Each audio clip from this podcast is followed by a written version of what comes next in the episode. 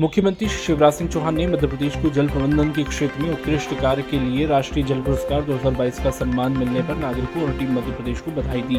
नई दिल्ली में आयोजित कार्यक्रम में उपराष्ट्रपति श्री जगदीप धनखड़ जी ने यह सम्मान दिया। जल शक्ति मंत्रालय द्वारा नई दिल्ली के विज्ञान भवन में आयोजित हुआ राष्ट्रीय जल पुरस्कार 2022 समारोह में उपराष्ट्रपति श्री जगदीप धनखड़ जी के हाथों मंत्री श्री तुलसी सिलावट एवं ACS Shri S N Mishra ने ये पुरस्कार ग्रहण किया। मुख्यमंत्री श्री चौहान ने 20 जून को मंत्रालय परिसर में आयोजित होने वाले प्रदेश के दिवंगत मुख्यमंत्रियों की प्रतिमाओं की स्थापना एवं उनके अनावरण समारोह की तैयारियों के संबंध में समीक्षा बैठक की और आवश्यक दिशा निर्देश दिए।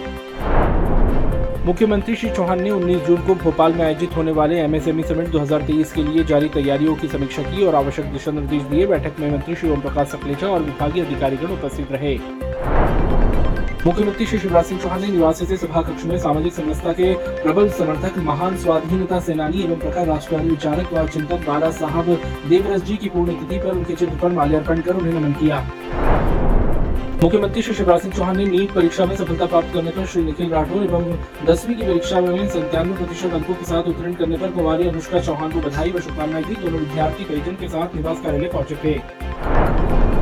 मंत्री डॉक्टर मोहन यादव ने उज्जैन में दो करोड़ की लागत से बनने जा रहे शंकरपुर विद्युत उपकेंद्र का भूमि पूजन किया। इसका निर्माण होने से शंकरपुर एवं माधोपुर के 2000 से अधिक उपभोक्ता लाभान्वित होंगे। मंत्री श्री भूपेन्द्र सिंह ने खुरई में छह करोड़ की लागत से निर्मित भव्य अटल शॉपिंग मॉल का लोकार्पण किया। इस अवसर पर उन्होंने कहा कि क्षेत्र का व्यापार खूब फले फूले, व्यापारियों को मेरी बहुत बधाई और शुभकामनाएँ। मंत्री श्री राम खिलावन पटेल ने अमरपाटन निवास पर अपने विधानसभा क्षेत्र के विभिन्न गाँव व शहरों से आए नागरिकों की समस्याएँ सुनी एवं उनके तत्काल निराकरण हेतु अधिकारियों को निर्देशित किया।